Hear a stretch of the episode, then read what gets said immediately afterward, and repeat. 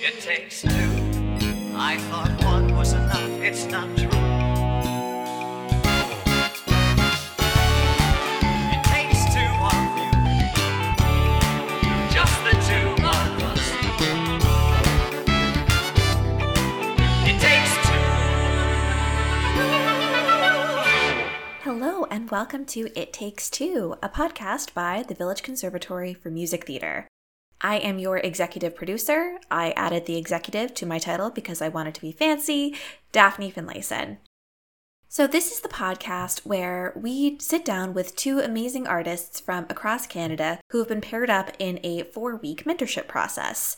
During the course of that process, these two artists will be discussing their creative practice, what makes them tick as artists, and creating something together. Stay tuned on our social media channels, particularly Instagram and YouTube, for a look at what these wonderful artists are going to create together. Joining me today is moderator Simon Miron, as well as our two guinea pig artists in this, the first episode of It Takes Two, Jacob Janzen and Kevin Jesuino.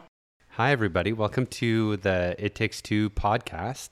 My name is Simon Miron, and uh, I'm just hosting this wonderful conversation between two lovely artists that we've had the pleasure to get to know, and uh, I hope uh, you enjoy getting to know them over the next little while. If you wouldn't mind, uh, would you introduce yourselves uh, and just kind of maybe say a little bit about uh, what you've been up to? Hi, uh, my name is Jacob Janzen. Uh, they, them pronouns is what I go by.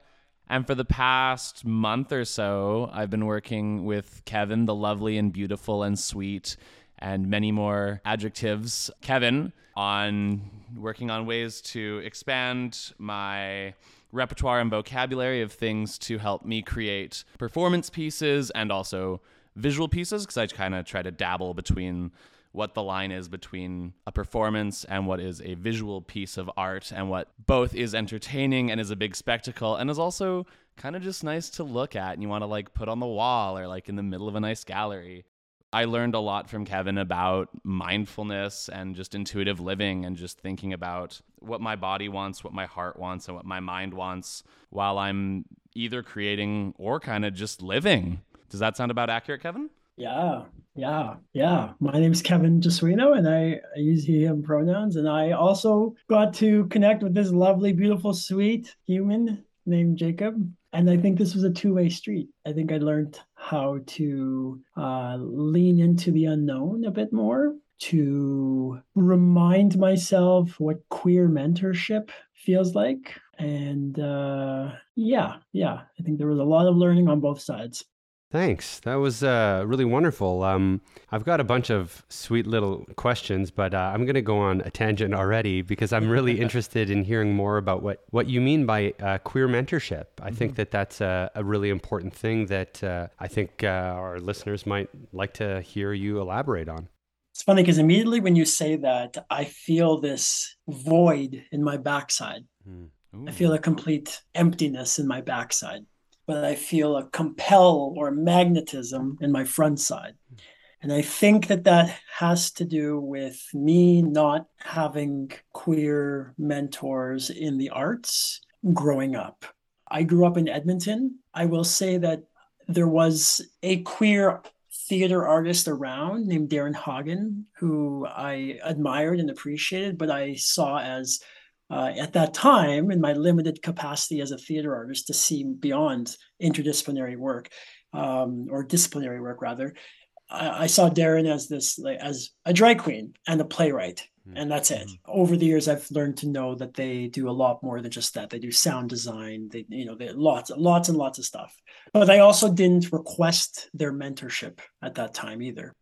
And, you know, as I grew up as an artist and started doing my own thing, I also recognized that it wasn't just about making queer content. It was also, that is drag or stories about coming out or, you know, my my my life as a gay person, you know, but also thinking about what does queering performance look like. Mm-hmm. And that took me into the world of interdisciplinary work and the work of like work that isn't here to entertain you. It's actually to explore something about humanity, to, to consider all potential and all possibilities of what performance could look like.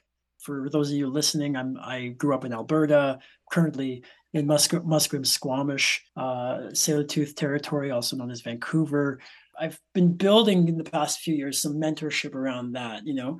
And so when when you all came to call, I was very excited to be to have the tables flipped and be like, wow, I'm doing this for someone. I'm mentoring someone the way that I could have been mentored. And so I thought about what I needed to be told as a young theater artist. For those of you also listening, that Simon and I have a history. We go back to like two thousand, early two thousands in a musical theater program that has its own like structure and limitations of like what theater looks like, you know, and yeah. and I and I but also gave me foundation for my interdisciplinariness, mm-hmm. you know, singing, dancing, performing, acting. Do you know what I mean? So I wanted to be told back then that you can decide what theater looks like. Mm-hmm. You also don't need to be producing scripts from people that you don't even have a relationship with. Yeah. You can do that if that's the type of work you want to do, but you can also go and make it yourself. You also don't have to sit in front of a computer to type words out. You can improvise with your body. You can also create structures in a performance that can be improvised. You can also be working at the interface of the public being the subject of the work and not you putting yourself in front of a public and telling a story. So there, like there's many, you can present work outside of a theater, you know, theater performance can be in a gallery. Visual art can turn into performance. Performance can turn into, vi- all of these things I wanted to be, I wanted to be told when I was younger, and I didn't, I wasn't told that. And so I took this opportunity to like, you know, say those things to Jacob. Mm-hmm.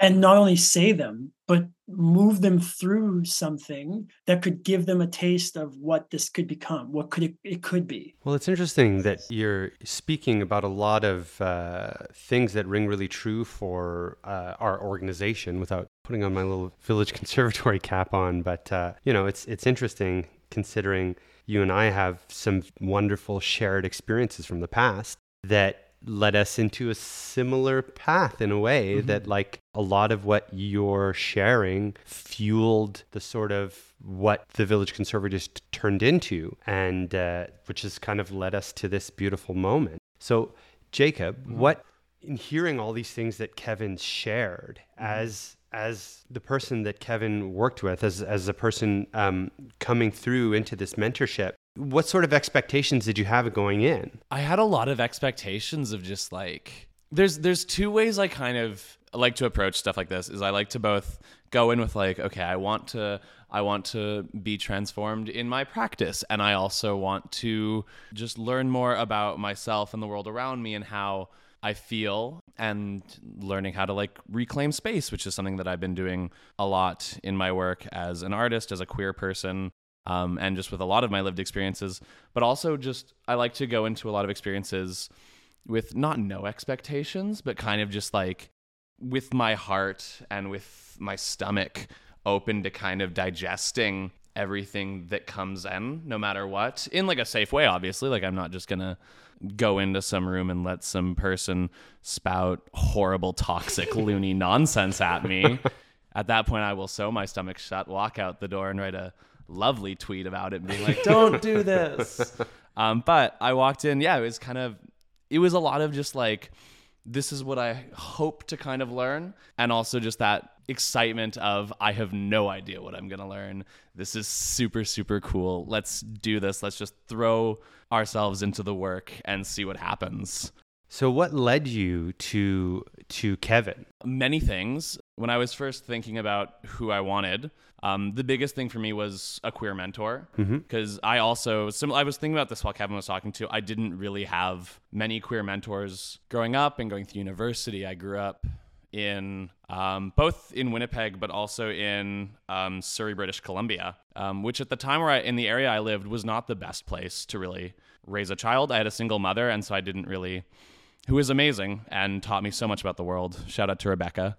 um, but the area we lived in, I kind of never, except for like going to and from school, I never left the condo. I never left our front kind of area. So I spent a lot of my time just imagining about the world and just seeing queerness on T V and seeing queerness in every bit of media I could. And that kind of filtered throughout university and high school. And I I watched people kind of coming into their own queerness, but I never, I never really knew how to come into my own. I remember like my coming out and my realization was just being like, oh, that man is really cute. Okay, this makes sense now. Perfect. And I was kind of like, is that it? And so I, I never, I never knew. And then it wasn't until like third year university when I met Brian Drader, who I believe is, he's teaching at U W still. I, th- he's, oh, I don't want to butcher his title. Direct executive director, we're going to call him that tentatively. I believe that's what he is, at Manitoba Association for, Association for Playwrights. And getting to see like an openly gay late fifties man was like mind blowing to me. And I was like, I need more of this. I need more of queer elders and just queer adults in my life who just get to live their experience. So that was the biggest thing that drew me.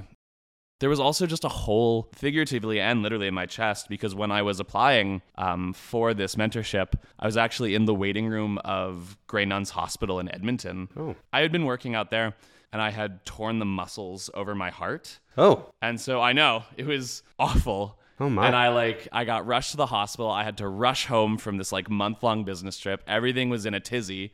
And I'm sitting there and I'm listening to, it was a really casual waiting room. Like everyone was like, oh, good to see you. Oh, I'm so sorry that happened to you at the barbecue. Oh no.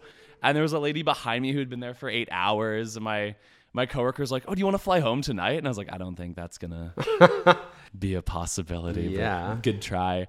And I remember I was sitting there and I was like, okay, theater artists, theater artists, theater artists. And I rem- the first thought that came to my mind was I had done a, a play reading back in twenty twenty in the kind of early stages of the pandemic of Grumple Stocks, a play mm. that Kevin had um, co-created. And I remember the night that we streamed it, the director, uh, Eric Ray, mm-hmm. said, oh, by the way, um, Kevin Jesuino, one of the playwrights, uh, is going to be watching and will talk to us at the end. And we were all like, oh, super cool. And I remember watching Kevin talk and listening to Kevin, and there was just such a spark of joy and warmth in everything he was saying, and also just like the way that he held himself. And I remember that kind of like, I was like, yeah, this makes sense. And then I was, and then like I was on the plane ride home and I was like, oh, Edmonton, Alberta. Okay, this is perfect. So it was all kind of like a weird melange of coincidences that led me to Kevin. Well, that's kind of wonderful. Kevin, what is it, what does it feel like to hear that, to hear that this play that you wrote, it seems like a, a fair while ago, right? That that led to this wonderful moment that you're in right now. What is that like? When that play, when, uh, when Eric, Uh, Eric Ray, who reached out to me to produce that play out in Winnipeg, I was just blown away because it made me it made me think, how old is this play? Like we we wrote this we wrote this in two thousand five, and it just, I was like, whoa, we're now, this is like the fifty, at that time I think it was the fifteenth anniversary, you know, and I was like, whoa, that's wild. And then thinking about it made me think about my trajectory, what I was exploring in that play, which had to do a lot with like our own faults, our faults being also our strengths, hmm. living amongst the city and the power structures and oppression and power systems that are at play in a in a city or like in a state of, of some kind. And I remember rereading that script after fifteen years and going, holy Toledo, like to think about where I've come, where I thought to make theater was to like write a play and then yeah. put it up on, on stage. And now to think about, oh, like what were the ways that I made that play? I made that play through improvisation, through mm-hmm. drawing, improvising writing, and and then putting it together, devising it without even knowing I was devising, you know? And then to think about like the work I've been doing on a community level to address power structures and oppression and like on, on, you know, like, and to think about the correlations in that play. So that was wild, like just to reflect on that. But then, you know, um, thank you, Jacob, for reminding me that you were even in that play, because I think I forgot that. I forgot that you were in that play. Uh, and so that just brings us even closer to home. And I, yeah, I mean, it's just, it's wonderful when you throw these pieces of art out into the world and you're like, yeah, we'll see you in fifteen years. And then, and then like in, in fifteen years, they end up like bringing people together. So yeah, I mean, I'm, I'm super grateful, grateful for that. And for Eric for bringing us together also. So I'll uh, come back to Jacob. What kind of discoveries do you feel like you made uh, during this process about yourself or even about Kevin? Oh, wow. One thing that I've really taken away from this whole experience is using kind of body imagery in the way that I speak and the way that I kind of explain things helps ground me. I often have a hard time feeling the way I explain things is a valid way. And so using using different body metaphors like opening my chest, having a hole in a certain organ, or um, yeah, like any of that is, it's so nice because it kind of, it relates all back to myself. And I'm like, oh yeah, that is what I'm feeling. Okay, I can one hundred percent almost like relate to myself, which is a weird way to put it. I also find that working off of a working off of a drawing um, as a score rather than just text is something that I didn't realize was a lot easier for me and made a lot more sense. Um, when we were creating, at one point during the process, I had to create basically a big map of my body. I can show it to you after. It's on my phone. It's incredible. Oh, that sounds wonderful. Um, and it was, I went to Michael's and got this like thirteen, I think the, I think the total length of the piece of paper is like thirteen feet, and I cut it in half, and I bought two of them. So now I have like nineteen and a half feet of paper sitting in my apartment that I'm so excited to use. But basically it was like a big drawing of different metaphors and feelings of my body and the way that my body feels in a metaphorical sense and how it connects to either concepts or physical things that I've seen or imagined. Um, and so getting to work off that and just kind of picking and choosing from, and not just like, not just picking and choosing from what the images are, but how they're composed. Like I worked in, um, when I was drawing in my book, when we were researching the body, I worked primarily in pencil and marker. And then when I switched to this bigger form, I spent three days with um, a box of sixty-four crayons and also markers, and getting to getting to work in that way and just to feel out like what a marker feels like and what a crayon feels like when you're moving it across paper, and then feeling how that line weight, the saturation of color feels in my body, like the way that, because a marker is a, a lot more solid than when you have to spend a lot more time with a crayon. And so kind of finding that difference in the movement hmm. um, is super, super interesting and super exciting. And I want to try that with so many, so many, so many more mediums. Like I want to know what spray paint feels like. And I really want to know what like uh, pastels. I was really sad I never worked with pastels. I remember thinking that on day one, I was like, let's do pastels. And then I forgot I couldn't find them. And I was like, well, let's find something else. Cool. Um, yeah. So just like a lot of ways from the inside, and then also taking what I see visually and translating that to my physical landscape. Yeah. Ooh, that's a fun combination of two words. That is a fun that's combination. A, ooh, that's tasty. That's what it's all about. It's, that's, it's great. Yeah. Kevin, do you do you want to share any discoveries that you made uh, over this process? I want to acknowledge that I got to talk about past, present, and future here. But like my past, that there, you know, I have to acknowledge the people that have inspired me to be able to build a practice, you know, and so I want to I want to just like reach out to Uh, Anna Halprin, who rests in peace. She's she's passed away last year. She's an incredible dance, postmodern dance artist from California, died at one hundred years old. Neil Cage, Denise Kenny. These are all our devised theater artists that I've I've been I've had the fortune of working with.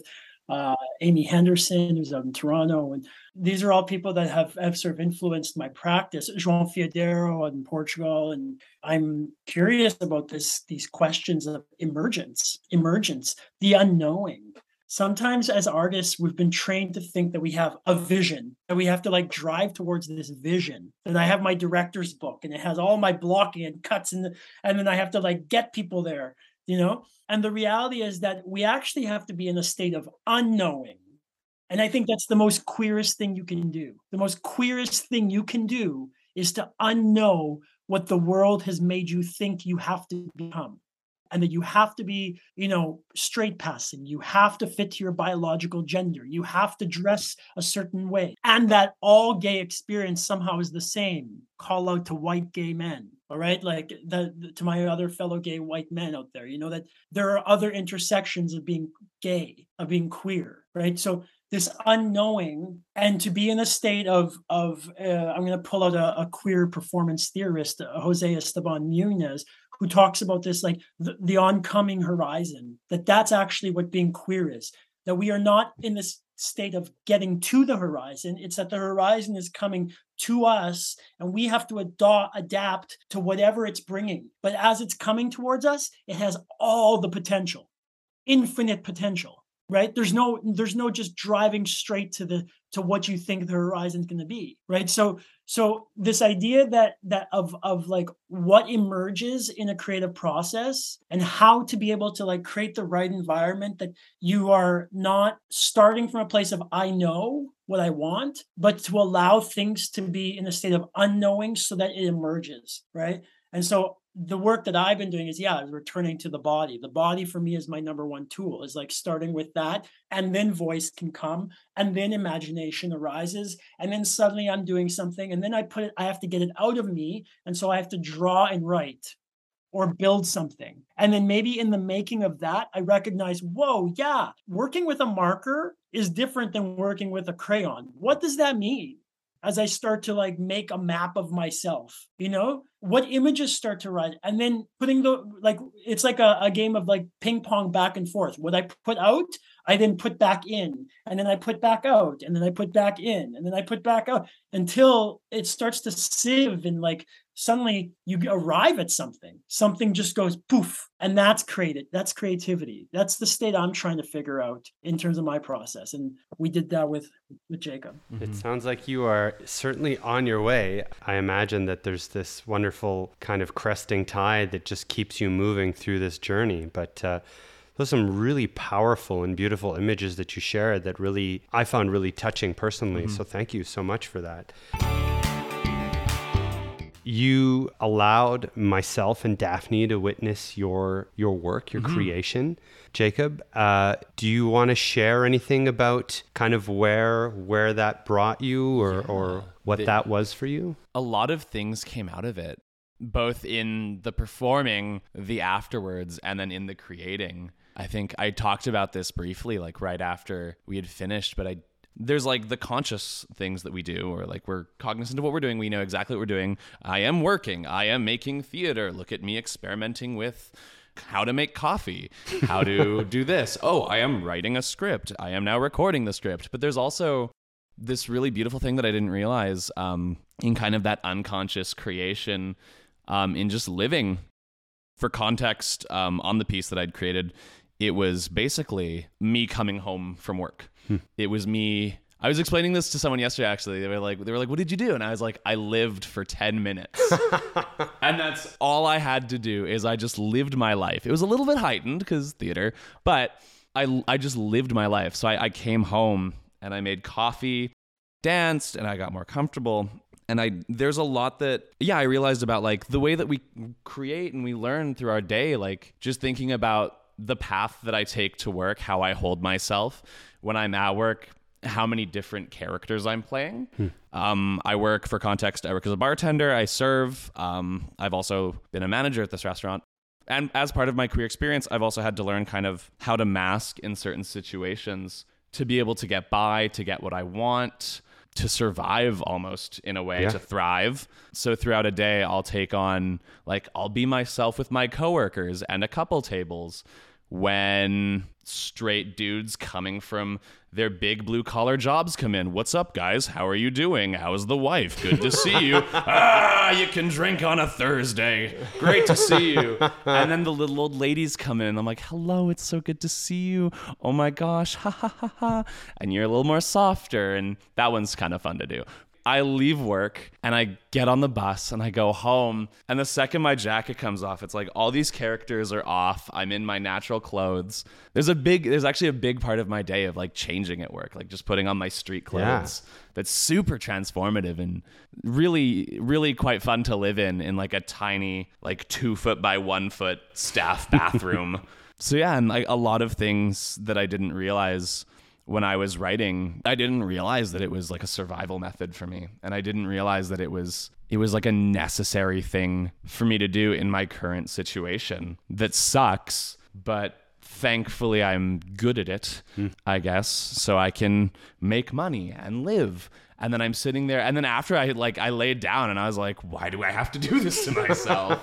But there's it's it's intellectually, it's kind of fulfilling because you do get to see like how do how do all those minds work, and how do how do they take in that It's interesting. Some of the thoughts that you shared really remind me of mm-hmm. this workshop that I took on drama therapy, mm-hmm. which talked a lot about the roles that we play in our lives and how uh, those things can affect us, and how often when those things come out of balance, that's when we go through really difficult times.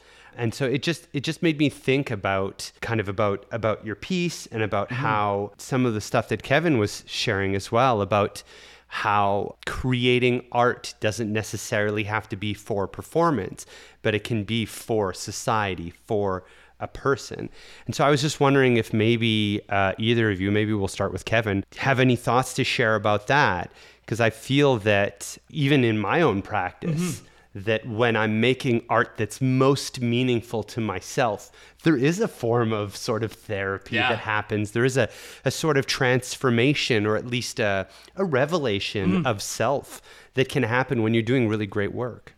I'll take us back to the modernist period of, of where, where somehow funding probably and government systems and policy also probably had a lot to do with women going back to work, or women start, starting to do more work, work met with that men were mostly engaged with. There was a, a riff of like separating arts from culture, that it became arts and culture.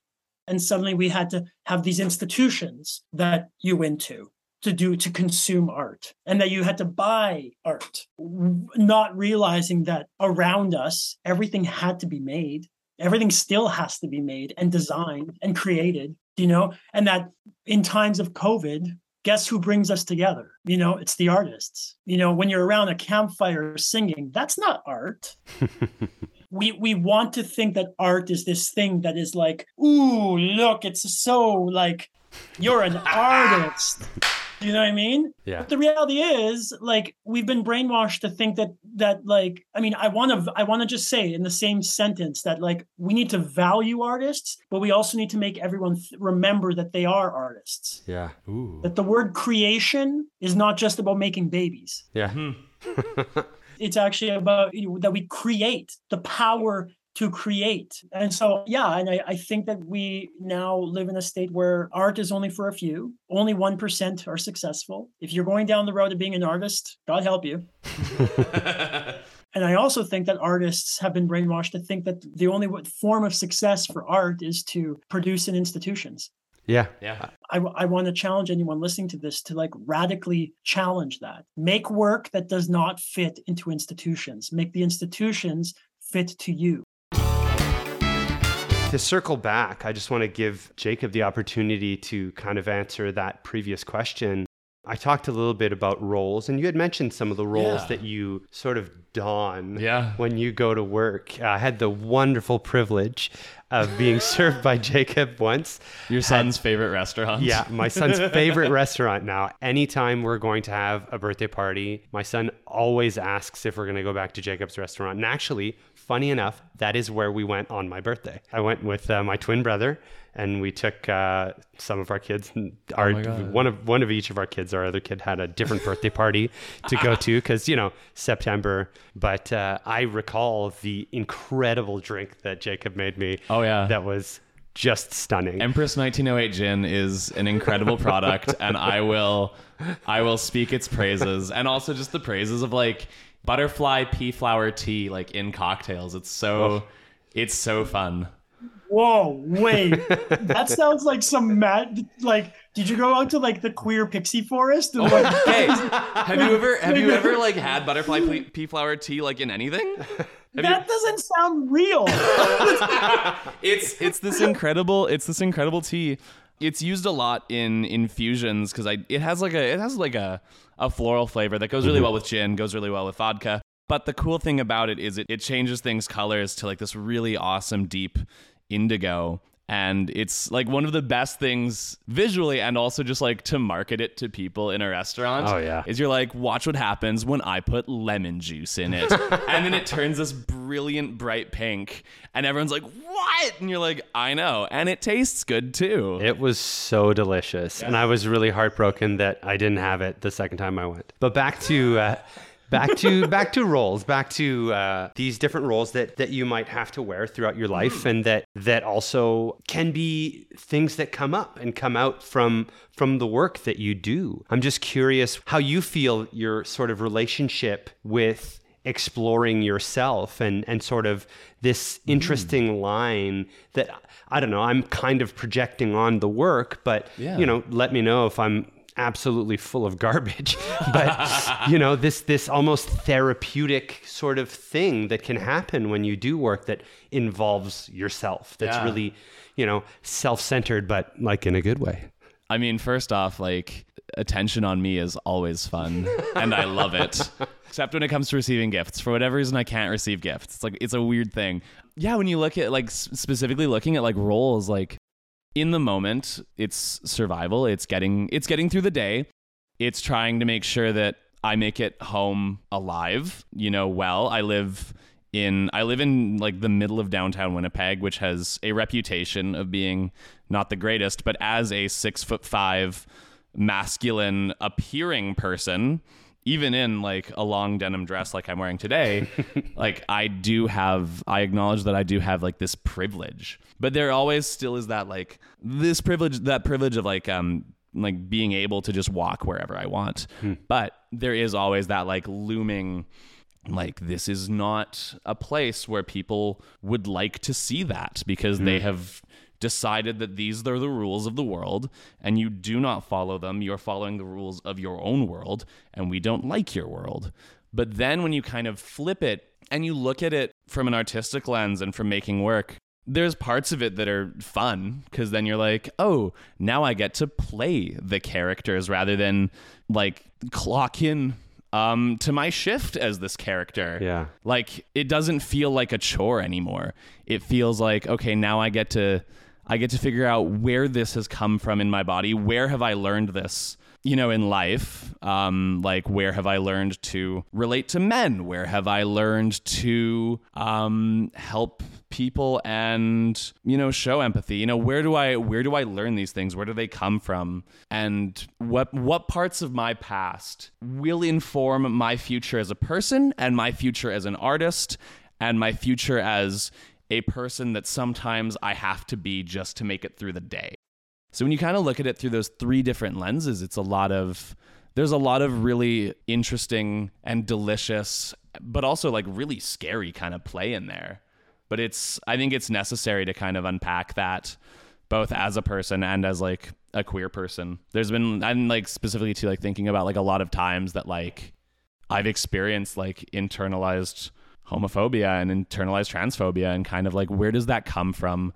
How can I move past that? And how can I transform that into something empowering and reclaim that space for myself and help others reclaim a space that they might need? Yeah. Yeah. Those are really uh, wonderful and important questions to ask yourself, because, you know, creating, uh, creating anything, and also just when you're given space and time, mm-hmm. it's a it's an opportunity to look deeply within and find uh, find ways to address parts of yourself that might not always be the most comfortable parts of yourself, mm-hmm. or the parts that you might not love the most, um, but but that might need some love from you, yeah. and that might need some understanding and and and some deep introspection. Mm-hmm. And I feel like it's such a, I don't know, it's such a gift to be able to take that, yeah.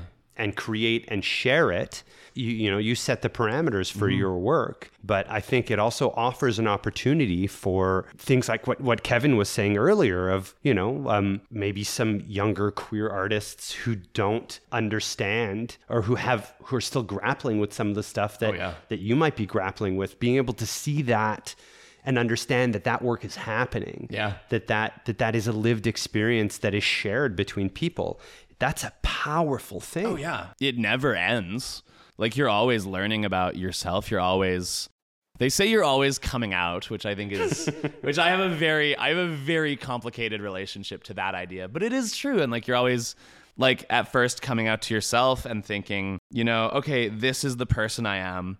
But then you kind of look at, okay, how do I, how do I come out to others? Is that through, like, an oral dictation, or is that just through living? Mm. Which is something that I really try to revel in is like just living. Like, this is who I am, and I don't I don't want to, and I don't feel a need to kind of like make some big declaration. Sometimes big declarations are really fun and are very necessary, and it's also just fun to shout from mountaintops. But yeah, like sometimes like just living and just wallowing in the uncomfortable and wallowing in the unknown. Um, because you were and you were talking about this earlier too, Kevin, like this unknowing. Like sometimes you just need to wallow in that, and then you come through it, and then all of a sudden like everything is still clear. And learning how to learn how to do that is is a really exciting idea. That's a really uh, touching point. This idea of, I don't know, coming out mm-hmm. from my very limited understanding. In my mind, I always think of a verbal exchange yeah. when it comes to that that action. Mm-hmm. But describing it in, in a way of just being, yeah, that's so powerful just and being, really interesting. Just being and like breaking... breaking these rules society has, and just like walking into a room and just like presenting however you want is a hundred percent a way, I think, to come out. I, I've often thought about that too, Jacob. You know, like this idea of the constant coming out, mm-hmm. you know, I mean, I just, I just owe it so much to younger generations, frankly, to like remind me that, because I just, I, I love the brashness. I love the sort of like unapologetic, like we are queer of like this uh, this coming generation, you know, like generations that had gay straight alliances in their schools, yeah. you know, and like the, I didn't have that. We generally use the term of like coming out, mm-hmm. and I just I love that your your offering there of just walking into a room and just unapologetically being you actually invites people in. You know, it's not like, why is it that we have to come out? Hmm. You know, like, hmm. why is it that gay, gay and queer trans folks have to come out? In actual fact, we should be letting in, yeah. you know, and um, only if we want, of course, oh, yeah. only those who we want. The system really does force me to act a certain way, and I don't want to, but then somehow there's a voice inside my head telling me I should. And then I hear Jacob speak, and I'm like, no, I shouldn't act like that. You know, like I... I really should just like be who I want to be on that day. You know, Kevin and I are of similar age, have had similar training at the beginning uh, of our, you know, formation as theater artists. And I just feel such commonality with what you're saying about how how inspiring and wonderful it is to work with younger artists, with artists who didn't necessarily grow up with the sort of some of the structure and some of the like blocks that we had. I, I just, again, it's it's such a huge piece of why I value the time that I get with the the participants in our program so much, because it really uh, inspires and challenges in a way that's really refreshing and fun and gives me so much hope for the future. Like, otherwise I'd be so sad and so upset all the time. It's an amazing and powerful thing. So to keep moving things along, I, I'm wondering, how do you envision yourself moving forward now that we've come to the conclusion of this yeah. small piece of this mentorship? Mm-hmm. Not to say that, you know, this relationship is a beautiful thing that's, that's you know, gotten a, a new level. You know, you oh, yeah. started with this like cool playwright that I kind of got to know, and now you've got to know Kevin on a much more personal yeah. level. And how do you envision yourself moving forward in your practice, in your work? I feel freer in my toolbox to create. Everything that Kevin has given me has been just an incredible gift and an incredible treat that I will like one hundred percent cherish forever. But it's it's so freeing to know that you can just, that like a, a script can just be a drawing, you know, it, like you can score something out just in visuals and just, or start from there, or even just start from like a little, a little tiny seed and then watch that grow. And so I envision, I envision myself just being less scared to just try whatever feels right, whatever feels satisfying to my soul, whatever feels satisfying to my head mentally, and then just seeing what that looks like out in the world, whether that be on a stage, in the middle of a gallery, on the sidewalk, over Zoom. I also, this is the first time I've ever liked using Zoom. Like getting to like getting to do like a two camera setup where like one camera is me and one camera is like coffee being brewed or like a view of like the street behind my apartment. Mm-hmm. was I was like, okay, this is how we, this is how Zoom can be used. Okay, now this makes sense. We don't just have to sit here, maybe wearing pants, kind of listening in, turning off the camera when we're, for context, I believe we're all wearing pants. Anyways, uh, but... Pants, who needs them? I'm wearing audio pants. I was like, yeah, like we're not just disengaging whenever we don't want to and just saying, oh, sorry, my computer isn't working right now. You know, like I finally, like finally having that tool to engage with and looking at that both now from a physical sense and a multimedia sense is really quite incredible. So I just, I feel, I feel freer to experiment, and I feel freer to feel, and I feel freer to absorb the world into my body and to digest whatever comes my way. Thanks, Jacob. That's wonderful. Uh, Kevin, same question. How do you feel? How do you envision yourself moving forward after this mentorship? I know you're heading into some some deep waters, going back to back to school in in mm-hmm. uh, British Columbia. I think I, I'll return back to this sense of unknowing. Mm-hmm. I, I imagine uh, lines between me and Jacob, passing notes somehow, updates, if you will, you know, and m- making sure that that relationship stays afloat.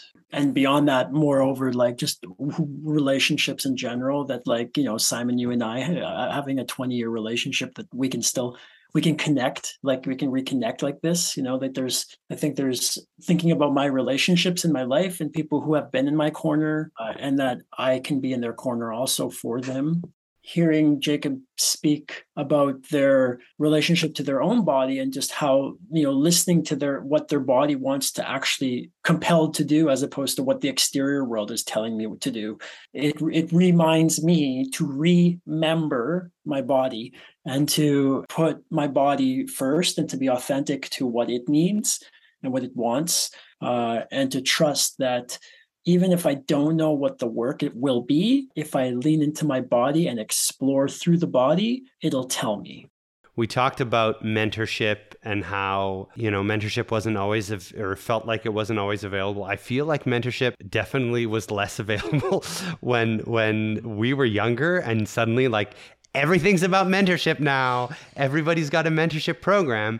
Um, and so I'm just curious uh, if either or both of you have thoughts about that in general. Like, what is uh, what does that mean for you? Slash, what do you hope for mm. future mentorship? It reminds me a lot of just like this idea of like giving and taking, you know, from both the mentor and the mentee, whether that be, you know, two people in a space, two people over Zoom, or whether that be like one person and their environment, and how do we how do we learn from our environment, and how do we learn from the people that we let in, but also how do we how do we give back to our environment and give back to the natural world and the human world um, is what that reminds me of a lot. Awesome. Kevin, do you have any comments? It sucks that it takes money to make mentorship happen. um, I'm certainly grateful. I also think back to like the era of apprenticeship and like, you know, that it was it was a relational exchange that just for generations to come, the mm-hmm. capital, the financial value isn't actually what's important here. Yeah. The the the relationship is, and seven generations from now, do you know what I mean? Like generations and yeah. generations of queer people who will who will Jacob be mentoring when they're forty? Mm-hmm. You know, like that's that's who I'm thinking about. That that doesn't have to come with cost. Yeah. You never know who might answer uh, if you're just willing to reach out to find mm-hmm. somebody uh, to just connect. Because mentorship can uh, happen through an institution, which, you know, I acknowledge that we are. We're a very small, tiny little institution, but but we are. The idea of mentorship can exist through that, but it also can exist through a cup of coffee and a really good conversation. Mm-hmm. And that um, I always encourage people to try that out, to reach out, to to meet other people. And I think that, you know, Kevin, you bring up a really great point that that like art, like that the that we're all capable of these things. We're all capable of of mentorship. Jacob is capable of mentorship right now. if there's somebody mm-hmm. who looks at Jacob and thinks, wow, there's some cool shit going on there. I want to know this person. Mentorship can can take many different faces. And I think that if we're, as long as we're willing to be flexible with the parameters and, and keep ourselves safe within what we're willing to do and the time commitments that we have and, you know, our own boundaries, that uh, one way or the other, building those relationships with other artists mm-hmm. is, it's very fruitful. I challenge anyone that's listening to to listen to what Simon just said. We have lost mentorship. This is, society doesn't have that anymore. And so it takes policy and grants to start to go, okay, organizations, build a, uh, uh, build a, a mentorship program. Do you know what I mean? But I really do challenge anyone to listen to this, no matter how old you are, to, you know, reach out to one other artist that you're inspired by and, like, you know, ask them to go for a cup of coffee. Um, buy them a cup, cup, cup of coffee if you can, you know, and or go for a walk if you need it to be cheap and free. It's also up to those elders to not think about the money. I, I'm included too. Like, I have to remember this myself. I'm I'm I'm implicit in this whole problem. You know, you have to think. We have to think about, like, giving back to the future generation that's coming, right? And if it just takes an hour of your time to, like, connect with someone, just do it. Or bring them into a rehearsal just for them to watch, or, you know, like, have them come to your studio if you're a visual artist, or invite them to your opening night and, like, let them shadow you and introduce them to people. Do you mean? So, like, simple things like that that don't really take that much, but you you welcome them into your circle somehow a little bit more.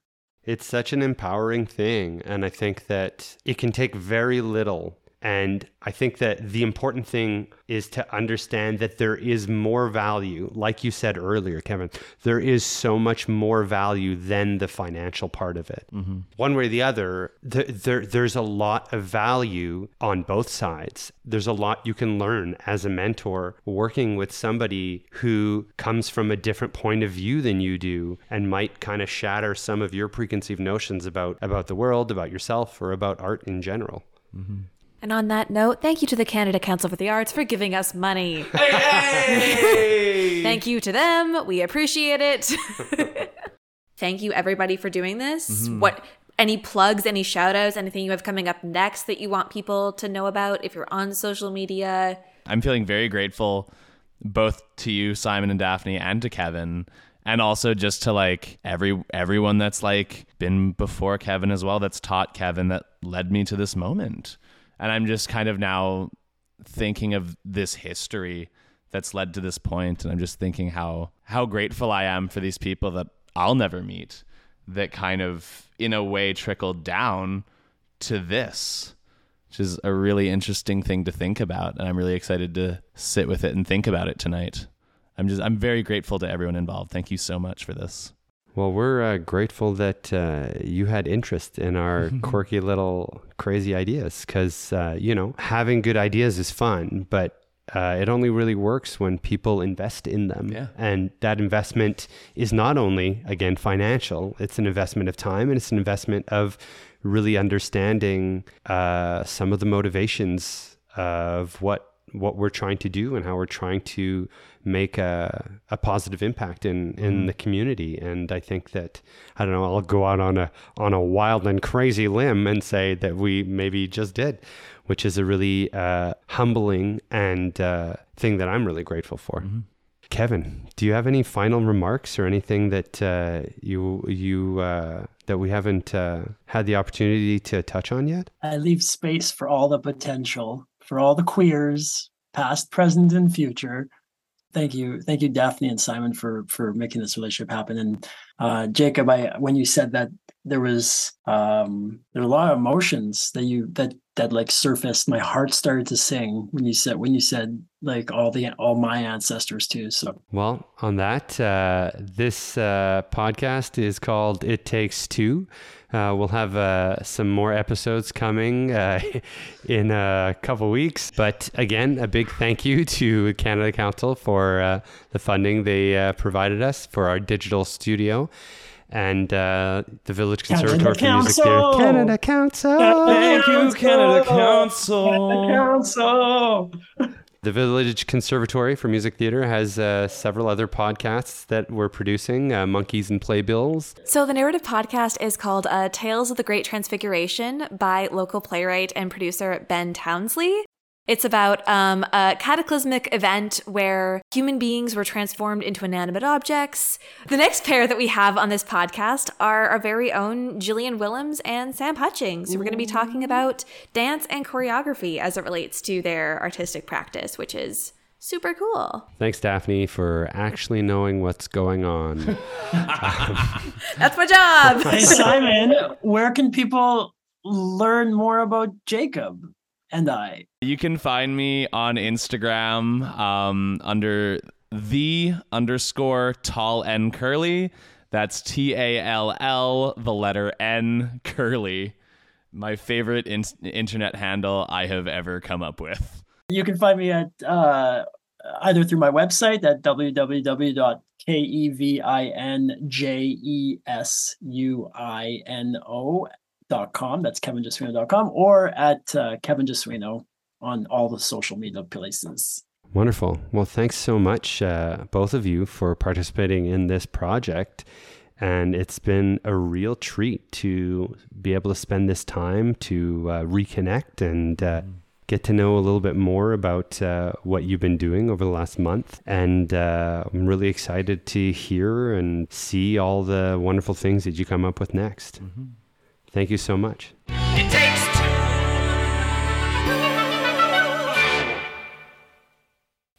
Thank you so much for listening to this episode of It Takes Two. Our guests today were Kevin Jesuino and Jacob Janzen, and this episode was hosted by Simon Miron. For the Vic Digital Studio, I'm Daphne Finlayson, your friendly neighborhood producer and editor.